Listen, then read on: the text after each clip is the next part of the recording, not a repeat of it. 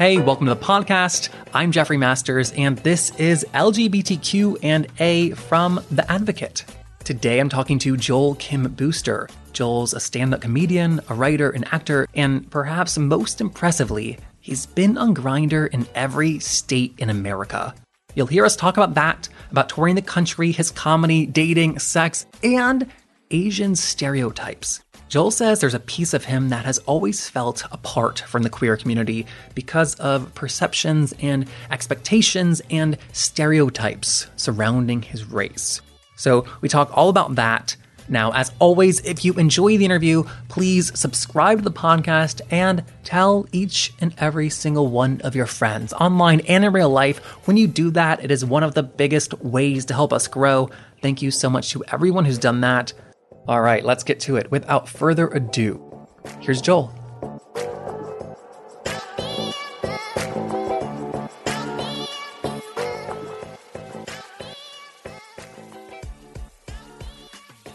Okay, great. Let's do it. Let's do it. There's a lot of things I want to talk about. Great. But first, I'm fascinated that you ended up in this talkative career where you're talking on stage since you were uh-huh. homeschooled growing up. Yeah, I mean, I think it's probably a direct response to that. I don't, I don't actually know. It's so funny because my entire family is very introverted. Um, And I don't want to make the stereotype that all homeschooled kids have social, uh, bad social skills. I will say, in my ex- my anecdotal experience, it is true though. Okay, good. I will agree completely. I'm glad that's not like wildly offensive. I don't know if there's a study that's been done, but it it is definitely. I mean, I was involved in a lot of like homeschool church adjacent activities, and it might be it might be the church adjacency too. Honestly, my parents were very hands off. Uh, in terms of homeschooling, so uh, tragic. It's so it's so funny. They kind of wanted to have their cake and eat it too. We were very poor, so they both had to work. So n- no one was watching us. No one was teaching us.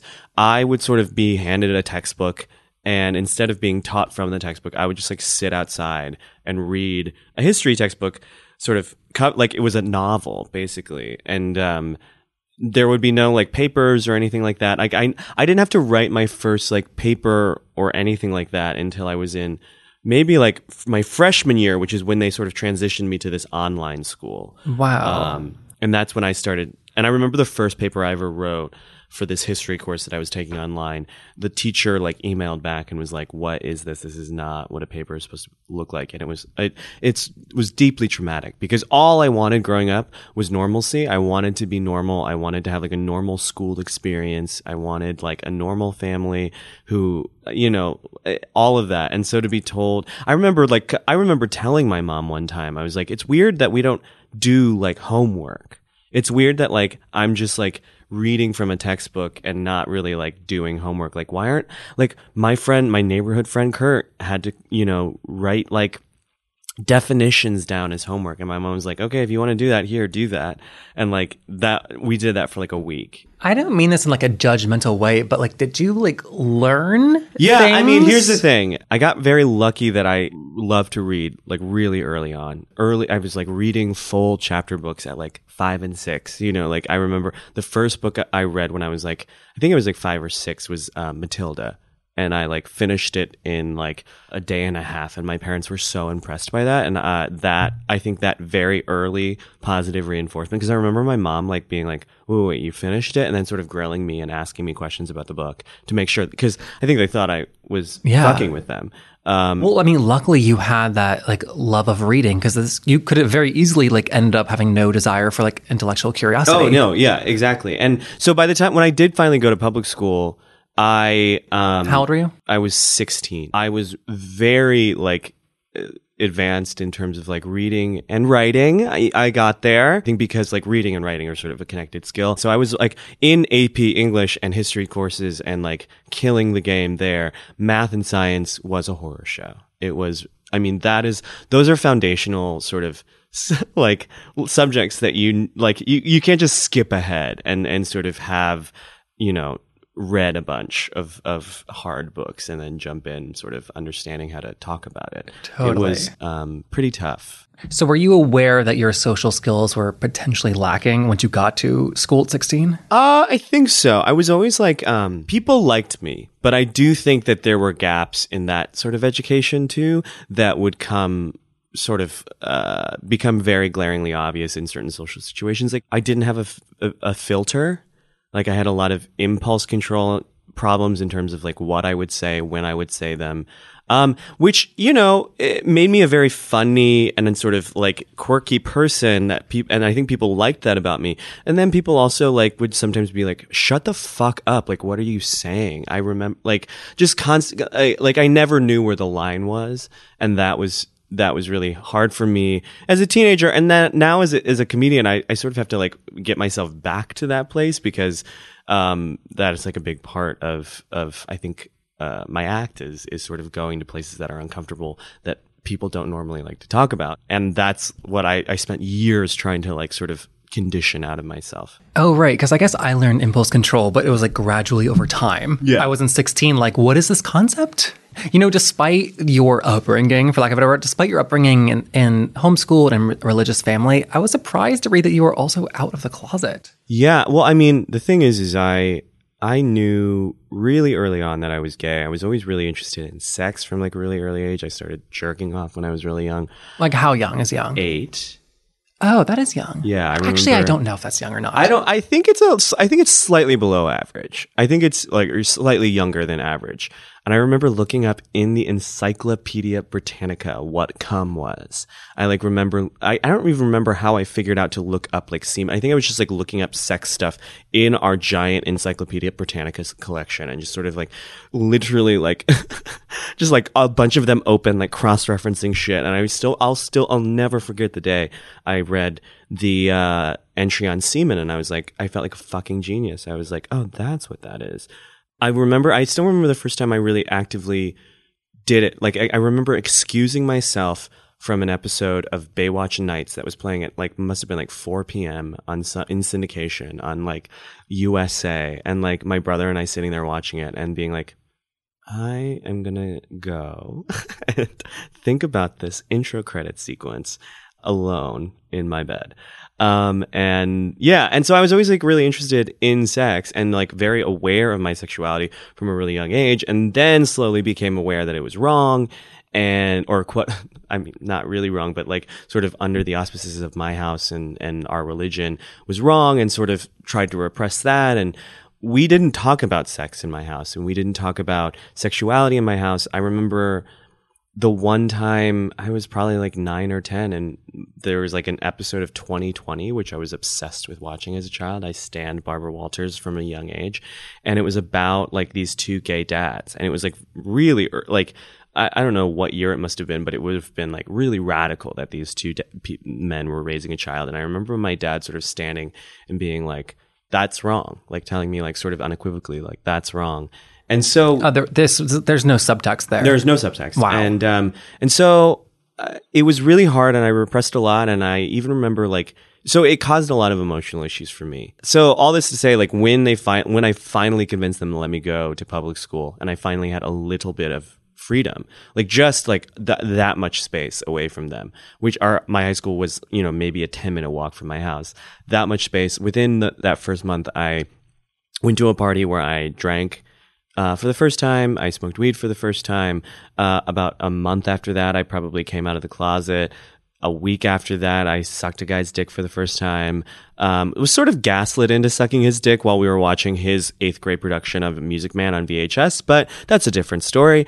Um, and um, What a sexy movie. yeah, I know. Uh, he was Harold Hill. That's really fast to do all those things. Like yeah right away. i mean well the th- i think like it, i was a powder keg you know like i there i was not allowed to develop sort of gradually over time. And so like when it fi- when i finally had the opportunity i just sort of exploded with all of this the opportunity that i suddenly had. And i didn't know if i'd have again you know? Like it you that when you're a teenager and your that part of your brain impulse control is is sort of developing i think for me com- that coupled with this fear of like not really understanding when i would have the opportunity to do any of this again like sort of grabbing at all of these opportunities and all of these experiences as soon as they were available to me because i, I had no idea what my life was going to look like a year ahead of that That's fascinating. Yeah. And so you were hooking up with guys in high school. Yeah. Um,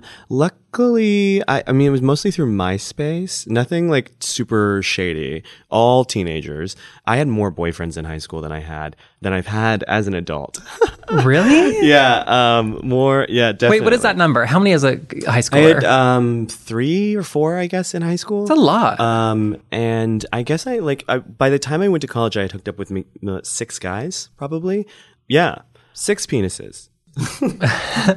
Wait, I feel like I skipped over the fact that you said that you were like gaslit and a sucking dick. Was that like a traumatic No, no, experience? no, no. This is I, it's it's I'm I'm We don't have to just joking. focus on it. I no, no, no. sure. I mean, this is uh, the my the guy was very savvy, and he was like, I was always like pushing like the envelope sexually with my first boyfriend, and he was like, let's like let's go for it, and he was like, no, no, no, no, we shouldn't, we shouldn't. And then one night, I just like you know, I would always grab reach for his dick, and he'd sort of bat me away, and then one night, I like went there and he didn't. And i was like well wait you're supposed to stop me here. Like this is i'm not supposed and then i was like i guess i i guess i keep going. And then that is Okay, how it happened. Gotcha. yeah. So is it weird for your parents that you're now a publicly out gay person? Um i have no idea. Honestly i have no idea how aware they are of my career i don't know i don't think they've watched any of my work i don't think they are super interested Would no I'm fine with friends have ever like said to them like, "Hey, Joel, I don't know. I mean, my parents live in such an insular world. Like, I don't think you, uh, a lot of people understand how the church is such a sort of like, like they don't watch TV. They don't. They're not. They're on Facebook, but it's all so uh, such a, a very specific bubble. You know, it'll be interesting to see like as things progress. If I'm in something huge or big, like that's sort of uh, inescapable, how they'd react. when you do like a late night show, you, do you tell them about that?" No, because it doesn't really have anything to do with them. I don't crave that sort of approval from my parents, and I, I really haven't in a long time. And that's, I think like some people are like, well, that's sad, and it's like, well, no, I think we we ask different things and we require different things from our families, and I sort of, um, you know, the things that I think some people get from their parents, I get from different sources, and I I feel fulfilled, and it's not like it doesn't feel like a loss to me um, my relationship with my parents now, which is pretty fine. You know, we call and we talk, and I see them once or twice a year, and and it's always loving, and I know that uh, they love me, and I love them very much and very deeply. But um, I don't need the things that they can't give me, and I sort of accepted that about them a long time ago, and I think our relationship is healthier because of it. Sounds like it. Yeah. Are you still religious at all? No, I wouldn't say that. I mean, it's it's kind of hard to deprogram yourself from that when you're so in it for so long. Like, I mean, right before I came out, I wanted to be a youth pastor. Like, that was how deep in the church that I was, and um, so I, I would I wouldn't say I believe in God, and certainly not in like the Christian religion or the organized church or anything like that. But it is like I am still like pretty like dippy about like spiritual stuff. It's so hard for me to believe that all of this is random, and I I look for meaning in ways that like I don't know. I've, I've it's not like astrology. Like I still am like I don't know if that's real, but you I do look for little ways to find meaning and and sort of like. I living in LA, it's really nice to just meet people who are like the universe. Yeah. and um, and just sort of like uh, accepting that. But I don't know. Yeah, I think agnostic is probably the label I would go to if if if a gun to my head. There's not one. Yeah. It's fine. It's fine. L- let's transfer to talking about Asian stereotypes, just because you sometimes talk about it in your sets. Yes. Mm-hmm. In terms of dating and just life. I bring it up because I think it's fascinating that people are able to say that they are not attracted to Asians, and they're able to say that with a, with a mm-hmm. certainty. Yeah, I mean, so my boilerplate response to that whenever I see it, because people get very defensive about their preferences. And um, specifically, I think like it's hard as an Asian person to speak to it directly because a lot of times it can, like, the immediate thing is like, oh, you just have sour grapes, like, blah, blah, blah. Like, you're just mad because people don't want to fuck you. And for me, it's like, it's not that I care if, if you don't want to fuck me or not. It's just, um, you cannot find me attractive, but to as- make an assumption about an entire race of people. Like the inherent assumption in I am not attracted to Asian men is that we all look the same or that we, there is an innate quality about Asian men that is it like you cannot separate. And so like uh, that is what I take issue with. Like you can say like uh, I'm not attracted to Joel Kim Booster. Like that does not offend me. There's a lot of reasons to not be attracted to me. Um, I don't, you know, check a lot of boxes and that's fine. But there are, I, I wager if you put on paper what you like, like it's like, I like a bigger guy with, uh, chest hair and facial hair or this level of masculinity. Like if those, cause those are often, like, let's be real. Like that is the reason that I think, um, that's the thing behind no Asians is I like a guy with big dick who's masculine, who's muscular, who's X, Y, and Z. All of the things that are not associated with Asian men typically in terms of the stereotypes that we see in the media and, and elsewhere like there are Asian men that exist who who would check those boxes. Of course. So I think like that's the frustration is it's not it's like and in the meantime you sort of blanketly saying like no Asian men is just reinforcing those messages and it's it's it does become harmful. I mean it it was like it did affect me when I was younger. It affects me less now. Yeah. Um, but I mean, when you see no Asians on like a dating profile, are you able to quantify how often? Is that, it's not like 50% of the time? Like, give me a I would say it's it's it's weird because like I guess when I'm I, I you know I travel all over the country and I've seen Grindr in almost every state. What a what a thrill and what a. Congratulations. I, I would say in it's weirdly in places like L.A., San Francisco, the the West Coast, and places where there are higher Asian populations like Seattle, where I see it more. If I'm here in L- here in L.A., I see it every day.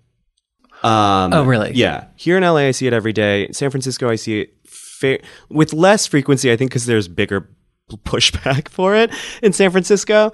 Um, but like in places like Seattle, I'll see it. And and weirdly, in places like Michigan or like the Midwest, where we aren't, we don't have such a high sort of um, population where it's not something that they're thinking about because they're not getting messages from Asian men. I think it's like less at the forefront because they're Yeah. like, I think in in the Midwest you're more likely to see white only, which is Oh, uh, okay. Even is- better. e- yeah, even better. Uh, sort of a lateral move. I never Um, want to shame anybody for what they're desired to or not desired to, but there is a like there is a mutability to our desires and like so many things affect it and just like on a personal level if i thought that i was not attracted to an entire racial group i would need to like look inside myself and be like what's going on there and and yeah, there's an ar- there's a lot of arguments about this, and I also I'm you know uh, it's tough, especially when you get to our age. That uh, you sort of I'm 30 now, and when I meet people in their 30s or late 20s, it's like sort of like well. You are probably set in what in in that. Although I will say, like as eh, in the last like several years, my type has, or the, I've never really had like a very specific type, but sort of the swath of people that I fucked has grown much more broad than I would have ever imagined for myself in my early twenties. But I, I I don't want to push people to be like, you should be like, let's find an Asian guy that you're attracted to. For me, I think like, just like, I think we should all be interrogating our desires a little bit more. And I think that's like a healthy thing to do. And like, I think about that a lot when I see a guy that I'm attracted to. And like, you know, not, not everybody wants to be thoughtful about it. And not everybody, and a lot of people are like, it's just instinctual and it's pheromones and like my dick responds to that and I can't control that. And it's like, that's fair, but maybe like take an extra step sometimes to like think about that. And just as a general note, like we have 400 characters on Grindr, like maybe just like list the things you like. It just makes it uh, a healthier environment for all of us to sort of exist in rather than just sort of seeing it out forefront. Like, I don't like you. Um, Yes. Which is tough. And so that's all online stuff. And like in person, do you also see these uh, assumptions and expectations? No, I mean, you know, it's almost I'm I'm pretty like immune to it or numb. I guess not immune, but more so numb to it now after being, you know, being on apps for practic almost 8 years now. Like i I'm sort of numb to sort of the words of it all and, and the idea of it all uh, in a in a profile.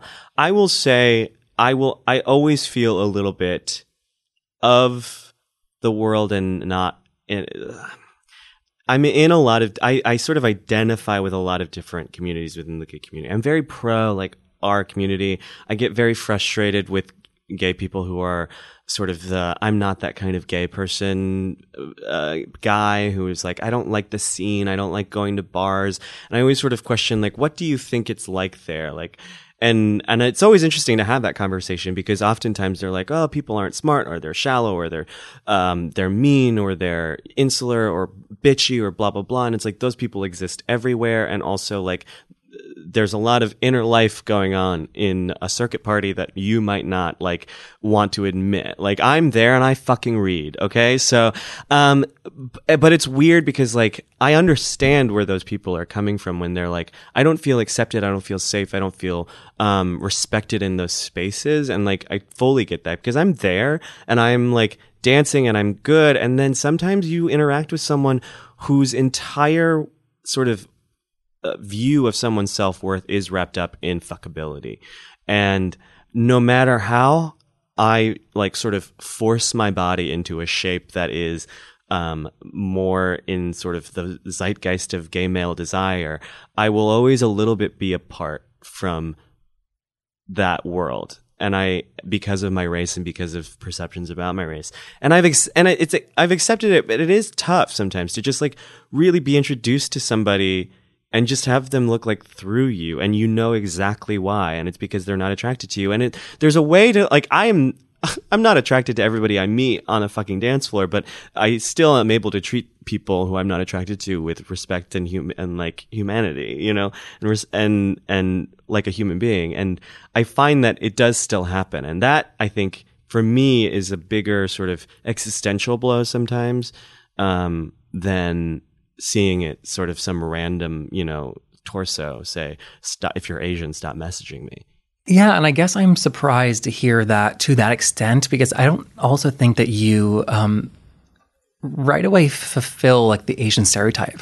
What do you mean? So I think of like the Asian stereotype as being like soft, polite, submissive. Yeah. I don't think that you are like masc or femme. Or maybe I'll say it, I think you're masc and femme. Yeah, actually. I think I, I've always sort of identified sort of mid level. I think I'm a little bit depending, like depending on, I, um, I'm, I like to, I love to code switch. No, I, it depends on who I'm with. Like if I'm deep family, I think I'm more femme leaning, but uh, I think my resting energy is sort of right smack dab in the middle, which I love, and I have uh, have had to learn to embrace my more feminine sides and sort of not be embarrassed or feel like I'm putting on my more masculine sides and things like that. I do think that's a very fraught conversation as an Asian person because I, it's interesting. A lot of people sort of project and assume that I'm a bottom and, and it, it's it's an impossible conversation to have because if you get defensive about people assuming you're a bottom, it's like then you get into like, well, I don't want to bottom shame. There's nothing inherently wrong with bottoming. I love to bottom, but also it's weird. It feels weirdly racialized sometimes, and so I do want to speak to that.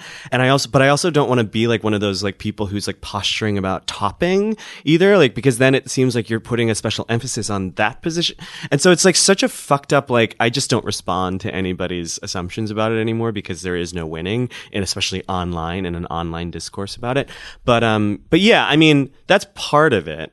Coming from a, the background that I do, like there's a reason certain Asian stereotypes exist, and it comes from like the way Eastern culture is. And I think like if the closer you are to that, like I was just in Japan, and like you know, there's a there's a plurality of human experiences and attitudes and and personalities in Asia that exist, but there is like Eastern culture is different than Western culture, and the closer you are to it, I think as an immigrant or a first gen or a second gen, like you are going to be closer to that that culture than I probably am as someone who was raised by a you know a first generation German and a and a and, and you know generation white mutt, you know? Like, Yeah. so it is, it is going to be different. And I, I guess I don't meet those stereotypes. I'm not like necessarily like, I don't think about it in those terms. And I don't, I don't necessarily think people are registering that when they're talking to me at, in social situations. I think that those stereotypes, the masc femme, I mean, they are all reductive, t- definitely. Yeah. And I hate that I see you who has like a muscular body, and Hmm. I think like, oh, he's not that femme, you know, based on that one character trait. Right. And well, and that's like the fact that you think about uh, that's the sort of thing that we were just talking about of like interrogating that of like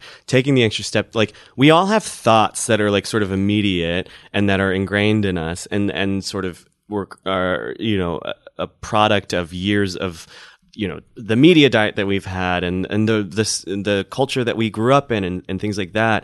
But like taking an extra step it's not like we don't want to i'm not i don't want anyone to be ashamed of like having immediate thoughts of like oh that person's max masc because of x. Like we all have those thoughts. But like taking a step to be like oh why did i think that? And like is that right? And is that correct? And like interrogating those thoughts i think is really helpful. And i think like we need to split the difference between like jumping on people right away and being like that's wrong that's fucked up that's not woke enough and also just like gently asking people to like maybe like look in a mirror a little bit and like turn those thoughts around in their brain a little bit more and ask themselves where that what that's coming from and is it real and Totally. I think that I hang out somewhere in between masc and femme also, like in the middle of the scale.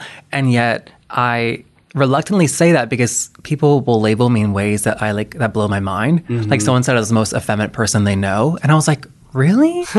Someone else I used to work with like a year ago was like, "Oh, are you gay?" I didn't know, and part of me was like, "How did you not know?" Yeah. and the other part of me was like, "Oh, like that felt so good," and then I thought I was disgusted by like being happy about that. Yeah, and it's that's I mean that's fucked up. We uh you know, I'm writing on a show called The Other Two, which we we talked a little bit about before we started recording and like there is a moment in an early episode where uh, the character uh one of our leads, you know, has that moment of like, "Oh, you're gay. I didn't know that." And he voices, "Thank you." And we we talked a lot about that experience in the room because you know that room was uh, largely gay men and and we all had experience of either desiring that as as young people or having that happen to us and having the internal sort of like thank you and we all sort of want to pass in a way or wanted to pass at some point in our lives. And it, it was really important to us to have the other gay character on screen who said that say that's fucked up to voice that. Because i don't think we get that. I feel like in the media we overcorrected. There was a time in the 90s where suddenly people were like the fact that Jack is is a stereotype is is fucked up and and we need to fix that. And then at some point in the aughts, we overcorrected to the point where it feels like every gay character I've seen on screen is the, the log line for the character is basically like, he's gay, but you'd never know it, you know? And like, completely. and that is like so frustrating because it's not that Jack, Jack's effeminacy and s- stereotypical characteristics are not the problem. It's the fact that Jack has no inner life, you know? It's like, Yeah. we can have effeminate characters and queenie characters and characters who are sluts and characters who are not like what we'd want to see maybe who are not aspirational but give that those people are in my life but, but they also have different layers below that and that's the Right. problem it's like those people are real and exist, but we can't only see that gay guy on TV. Yeah. Because for a while it was just the clowns. On top of this uh, Asian mystique, let's call it, um, something that I see referenced about you in a lot of articles is the fact that you're adopted. Uh-huh. A lot of articles will reference that you were born in South Yeah. Korea and then adopted and grew up in the Midwest. Yeah. And I just was struck by that because I don't see that part of people's biographies a lot. I, I I don't see that referenced. Well, I don't think that like- there are a lot of transracial adoptees who are sort of um, in the space right now. I mean, I I know that it's not really something that is happening because I get a lot of messages from people who are like, "It's so great to see a transracial adoptee." I, I mean, Oh, so do you purposely front that because of yeah, that? I mean it's it's a huge part of my first like special and my first album. It's it's very much a part was a very much a part of my story and sort of the narrative that I told on stage um, at an early age. And it's actually it's it's sort of hard now that I'm in this sort of second phase of my career where I'm developing this new special because I do feel like I have to like I it, it feels like require I I feel like I have to tell every audience before they come in like here's the homework. You have to know this this and this about me for these jokes to really hit hard because like it's it's it's like annoying to me now that I have to remind audiences who may not be familiar with my early work that I am adopted. My parents are white. I don't have I have a very uh, different sort of connection to the Asian community the Asian American community than um, an Asian person who is you know first second or third generation Asian. Um, And are you saying that people need to know that biography in order to get your jokes and humor? No, I don't. That's not necessarily true. But there are moments when I like talk about my family in ways that like where I I will like deal with my parents' racism and like if I'm doing a, a, a like a shorter set here in LA, like if I'm doing a longer, if I'm headlining at a club, like I I usually have time to like sort of set that up with a joke. But it's very frustrating when I like want to write a shorter when I'm doing a shorter set here in LA and like I have ten minutes and I like forget I forget that I'm adopted. In my mind, my mom is, my parents are white and their whiteness is like a part of my life and a part of something that I think about. Um, and I don't have to, rem- and like, it's hard, I have to like consciously remind myself to tell the audience that in case they don't know that about me because otherwise the jokes contextually don't make sense. They're like, oh wait, like your parents, your mom is obsessed with like Confederate statues. I mean, it still is a joke, but it like it conjures a different picture. Like an Asian woman, like a an Asian, a Korean mom being obsessed with uh, Confederate statues is a very different story than my white mom being obsessed with Confederate statues. And so it it's like a it is like something now I do feel like I have to set up. So it is helpful. The more that it is like sort of intrinsically connected to my brand is helpful for me on that level. And it is also like, it's something that I'm proud about. It's something that I don't think is talked about enough.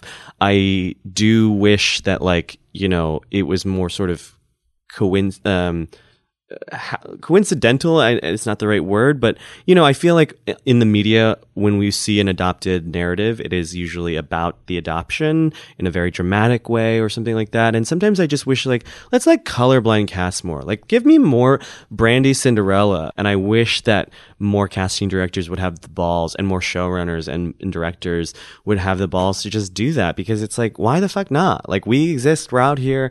It does it's not something that i is at the forefront of my mind every day, but it is something that I've had to force to be at the forefront of my like creative brain because I know as a stand up, like sometimes they need that context for jokes to make sense. I also like wonder if people uh, think that like giving up a child is like the hardest thing they could possibly do is like impossible to imagine and if they're like fascinated by the fact that like I don't I don't know why you were adopted but like I think they like, Right. put that on you and they like think like how could she have given him up and like it like clouds their minds I wonder I think, and that is something too that I feel very disconnected to. The idea of genetic connection is very uninteresting to me in a way that, like, it, I mean, obviously, you know, like I've never been very interested in meeting my birth parents or finding out. It's never some. I, I was adopted very, very, very young.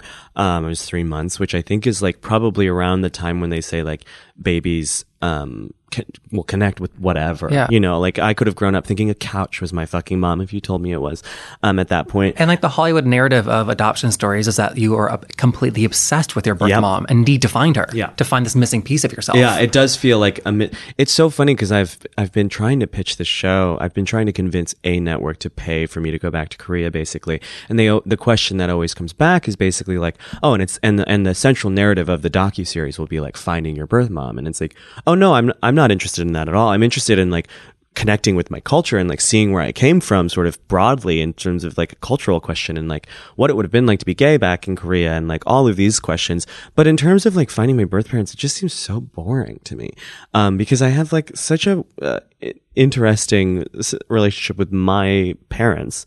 I don't know. I, I, I'm, I'm more forgiving to women and lesbians about like the need to have biological children because I think there is a biological component to a woman's body that I will never understand.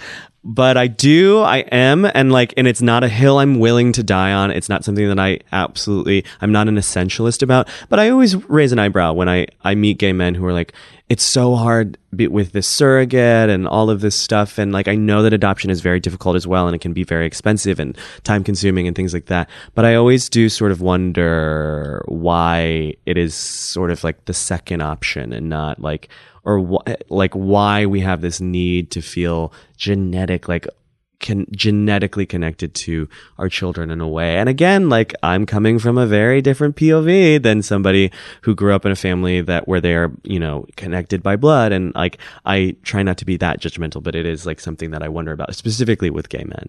Well, I think that um, like goes back what you said about like how you are one of the few adoptive people, adopted people in like the media, and so we just are not exposed to that being an example of a type of family that can exist. Yeah. It is weird. I, I that can't be true, right? Like I No. I, it, I have to be there has to be more. I it's weird cuz I, I don't I can't think of any off the top of my head, but I'm sure like please like tweet at Maybe me all the other adopted it, stars. But like, the, the other side of that too is that you have two adopted parents. However, so many people are raised by like a stepdad or stepmom. Yeah. We don't question that connection. No. And so we like give them that benefit. yeah. You mentioned Japan and going back to South Korea. How, we were talking about dating before. Mm-hmm. How does dating, what is that adjustment like for you when everyone is Asian? I mean, it it was interesting to it, you don't realize how much you internalize um, being a person of color in this country until you are n- sort of no longer the minority. Um, because it was interesting. Like I realized, like every day, like just like little things, you worry about being a representative and being sort of and the things that you do being pathologized. Like i rem- like sometimes i'll like jaywalk here in la and i'll like get almost get hit by a car and i'll make eye contact with the driver and i'll be like well i just created a new stereotype. You know like fucking asian people are always jaywalking or like that is it's always interesting to me when that's like the first thing like people I- insult about me or or like when i'm driving especially i mean i've joked about this like i am a very bad driver because I, I don't do it very often and and whenever i like make eye contact with someone that I've cut off or like I've fucked up somehow, I'm always like, oh fuck, like I am an Asian bad driver. And like that is, you know, they're going to pathologize that even more or even things with my body. Like sometimes I'm like, I feel this like weird relationship to my dick and like I love my penis. you know, it is great and gorgeous, but like there is this moment every time before I whip it out that I'm like, it, am I the first Asian person penis that this person is going to see in a hookup? And like, do am am I going to measure up? Is this going to meet expectations, fall below expectations for this person?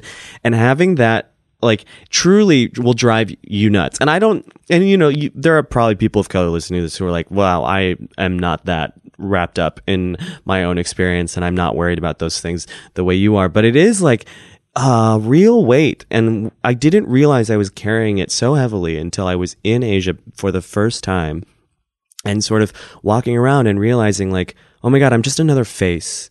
I'm just another person in this crowd. I am just like another, like, it is not, I, it was so nice to just like blend in and, and feel a little bit more invisible in a way and just like not, you know, have to worry about the question uh, uh, uh, having like the benefit of the doubt of like why did that person like sometimes when i do things in public i'm always like i don't even get the benefit of the doubt of like why did that person do that? Like i i think a lot of people just assume like ugh asians you know like or gay people or something like that. And i think like in asia it was so nice to like get the benefit of the doubt of that question of like oh why was that person an asshole? You know like and you always blame it on being asian. I don't know. I think like i have it's weird how much I like sort of innocuous uh, behavior has been pathologized to my race or my sexuality yeah. before. It is shocking and wild to me how often guys and peers and friends, quite honestly, will be like, "Oh, you're eating that? Is that because you're gay?" And like this and that and the other thing and these assumptions. And it's like, no, I. It's just me. And like and it's like thank god you asked. So uh, how many times are, have, have, i done this in front of other straight people where they just assume it's because i'm gay? And like that's a part of our community or something like that. And like it's like it's a it's it's it's a lot. And and racially i didn't realize how much i was carrying around until i was over there and sort of it wasn't an issue anymore. And i could just like be free of that. And it was nice with the gay people who are in comedy, I see that there is a uh, there's like a close knit nature. Like they, you guys seem to be very supportive of each other. Yeah. Does that my reading of that is that stems from the top? These established comedians like the Guy Branums that like support that supportive environment. Is that correct? Yeah, I mean, definitely. Guy is someone that I like. I I know that Mateo and I have both like called Guy in panics over like existential crises we've had uh, Mateo Lane, by the way, um, like professionally and like gotten advice from, and he is sort of known as like the godmother. And it is interesting. I, I, I think like it's for really us, nice.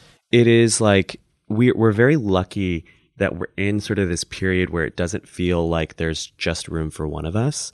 And I think we've allowed ourselves to sort of let go of that mentality. Because like for, quite honestly like you know john early is probably maybe one of the most successful gay comedians working right now. And every time he gets bigger and bigger it just means that he is unable to take one of the dozens of roles that are written specifically for him that all of the rest of us sort of eat up. Like i can't tell you how many times i've booked or gotten called in for a role that is so clearly written for john that then is just work for the rest of us because it is it is sort of like a rising tide uh, lifts all boats sort of situation now. And I feel very glad about that because, you know, I was just on an Atlantis cruise working and I was paired, the other comedian that I was paired with was Jim David, who was the first gay comedian to ever have a Comedy Central special.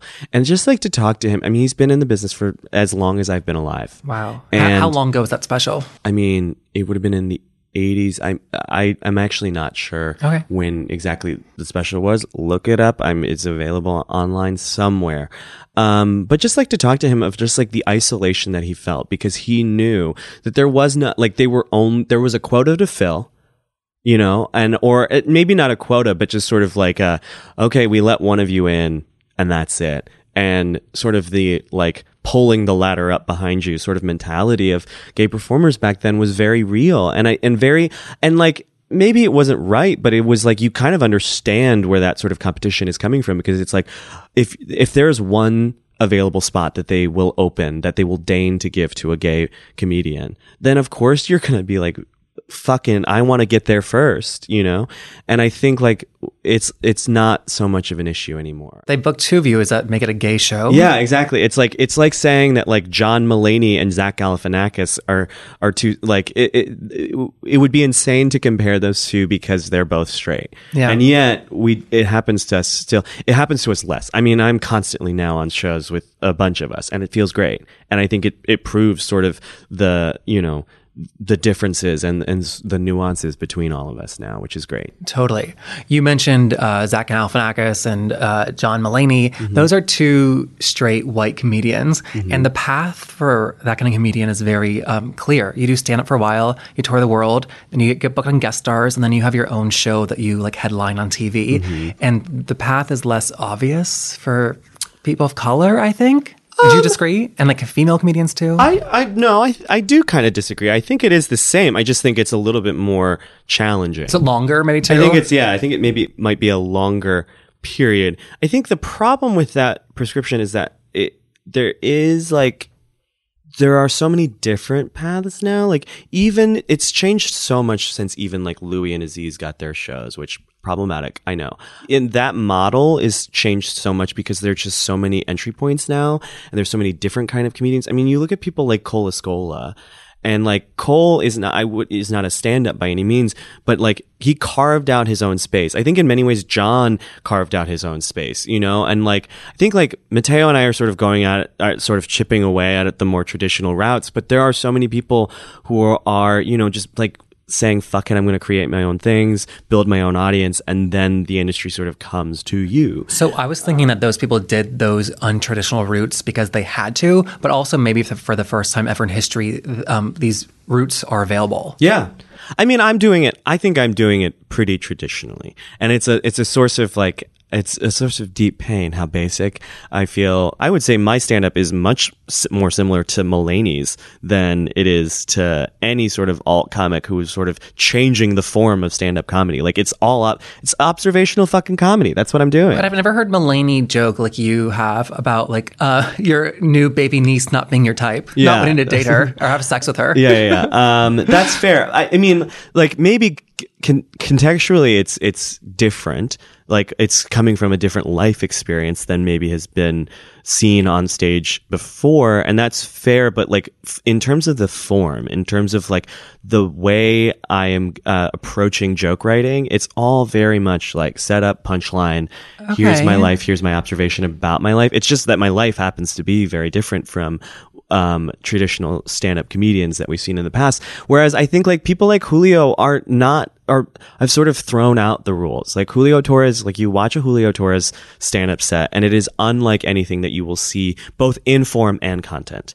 And I think like that is, and like Mateo and I are both like sort of doing the very traditional thing. And I think like there are comedians out there who are doing very non-traditional things. And so I'm always like, yeah, I mean, I, it's great that I'm I'm out there and I'm like pushing things because I'm talking about fucking anal sex and and like shit like that and like really gay unapologetically gay things and I'm I'm saying like this is broad enough and like I'm taking that material to the Midwest when I tour and like Idaho and Iowa and all the other I states and proving that like this can work in comedy clubs. But there are people who are like so far ahead of me in terms of saying like, what if we just like flipped this entire medium on its head? And so I guess like that I, I, I, I want, I push back against. No, I'm glad you did. Yeah. So there's never a time when you're writing jokes and you're like, like when you're writing jokes and you say, this needs to be more cutting edge. Um, I think it does push me to um, try and be a little bit more creative. It de- it definitely like there are a lot of first thought jokes that I have that work that make people laugh, but I I do sort of I think like people being around people like John or Lorelei or Patti like has definitely like pushed me to be like what is like what, what if we followed this thought a little bit farther and pushed it a little bit beyond like just my my own like first thought instinct of what a joke where a joke should end comedy is so ubiquitous right now like there's a real appetite for it and i think like there are a lot of audiences that are really intelligent and have a, like a very diverse comedy diet and so like they're ready for weird shit and so like when I do go to these comedy clubs in Bloomington, Indiana, like I can go there with them and like I can be a little bit more experimental and they're sort of receptive to it in a way that I, I don't think they would have been 10 years ago. That's fascinating. We are almost out of time, but okay. um, what is next for you? You're writing on the other two. Uh, yes. You're on the TV show Shrill. Shrill. Which I'm so excited about. Um, yes, very excited. I cannot stress enough that it was a very small part, but I, I, I do get to play John Cameron Mitchell's husband, which is was such a weird moment for me because short there was a summer I did summer stock theater when I was still a, a theater performer doing Thoroughly Modern Millie and the only two DVDs that the company had um, that we would watch was Wet Hot American Summer and Shortbus. And we would sort of have those on rotation. And that summer, like both those movies sort of shaped my entire aesthetic now as a, both a comedian and as just like a queer person in the world. And just to be able to like go tubing with John Cameron Mitchell and like sit and like lazily float down a river and like talk to him about Shortbus and like his life and Hedwig and all that was like such an incredible experience. It 80 is incredible. Um, it was the most, it was the most fun. It was like, it felt like summer camp, honestly. Like That's filming awesome. it in Portland was great. Like we would all just like sit in a house and like do bonfires. It was amazing. It's, I think it's going to be a really great show. Cool. I can't wait. Thanks for doing this. Thanks for having me. I'm sorry. Yeah. I, I feel like I talked a lot. That's the point. Okay, great. All right, big thanks to Joel for that. If you want to hear more from him, he's on Twitter at I hate Joel Kim. I'm on Twitter at Jeff Masters1. If you would be so kind as to help us spread the word about the show with a tweet or an Insta story, we would be eternally grateful. Thank you so much for that. We are excited to announce that LGBT Q&A is moving to Luminary.